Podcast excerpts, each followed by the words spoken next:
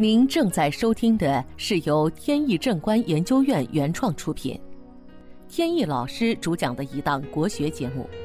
这里以真实案例的形式，摒弃晦涩难懂的书本理论，力求呈现一堂不一样的文化讲座。今天的案例呢，是有关经营场所选址的。去年年初时，一对姓范的夫妇找我来咨询风水。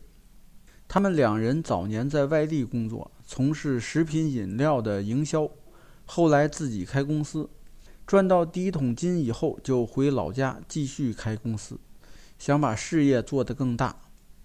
两个人岁数都不大，工作也很勤奋。过了没几年，生意就做起来了，也积累下好的口碑，回报也比较可观。现在人员多了不少，原来的办公地点呢就不够用了，想换一个新的办公地点。通过朋友介绍找了一个写字楼，写字楼呢价钱不高，交通也比较方便，他们就打算把写字楼整租下来。但是还有个问题。这个楼呢，以前是另外一家公司，那个公司呢做了时间不长，也就几年就给解散了，所以他们呢就担心这个楼是不是风水上面有问题，请我去看一下。我到场一看，写字楼位于一条主干道上，坐向是艮坤，也就是坐东北向西南，大门的位置在楼的正中间，面向大街。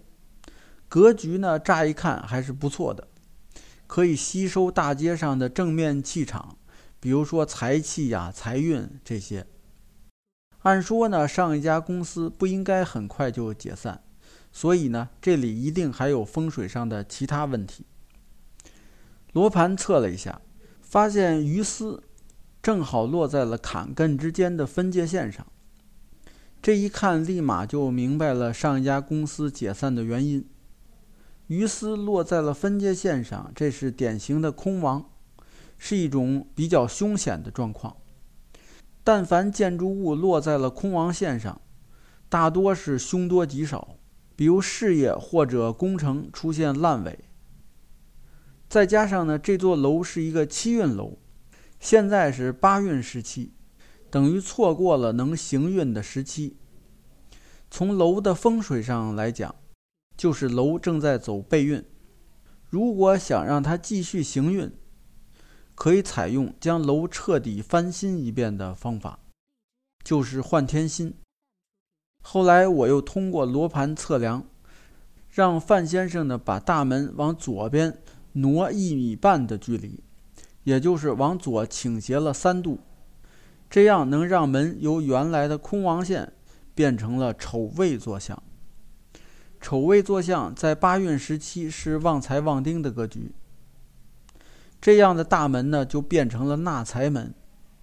以后即便说大街上吹来了一些污浊之气或者是煞气，也能被纳财门化解成财运之气。本节目由天意正观研究院原创出品。如需获取更多信息，请在任意网络上搜索“天意正观”即可。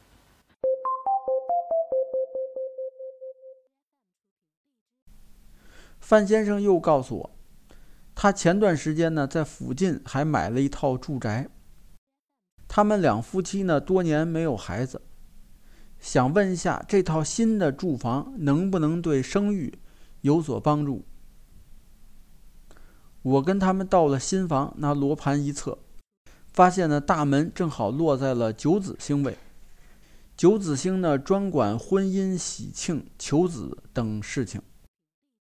是一种很有帮助的格局，就告诉他呢，这个房子没问题，放心住，而且完全有可能帮他解决子嗣的问题。乐观的话，几个月就能有喜。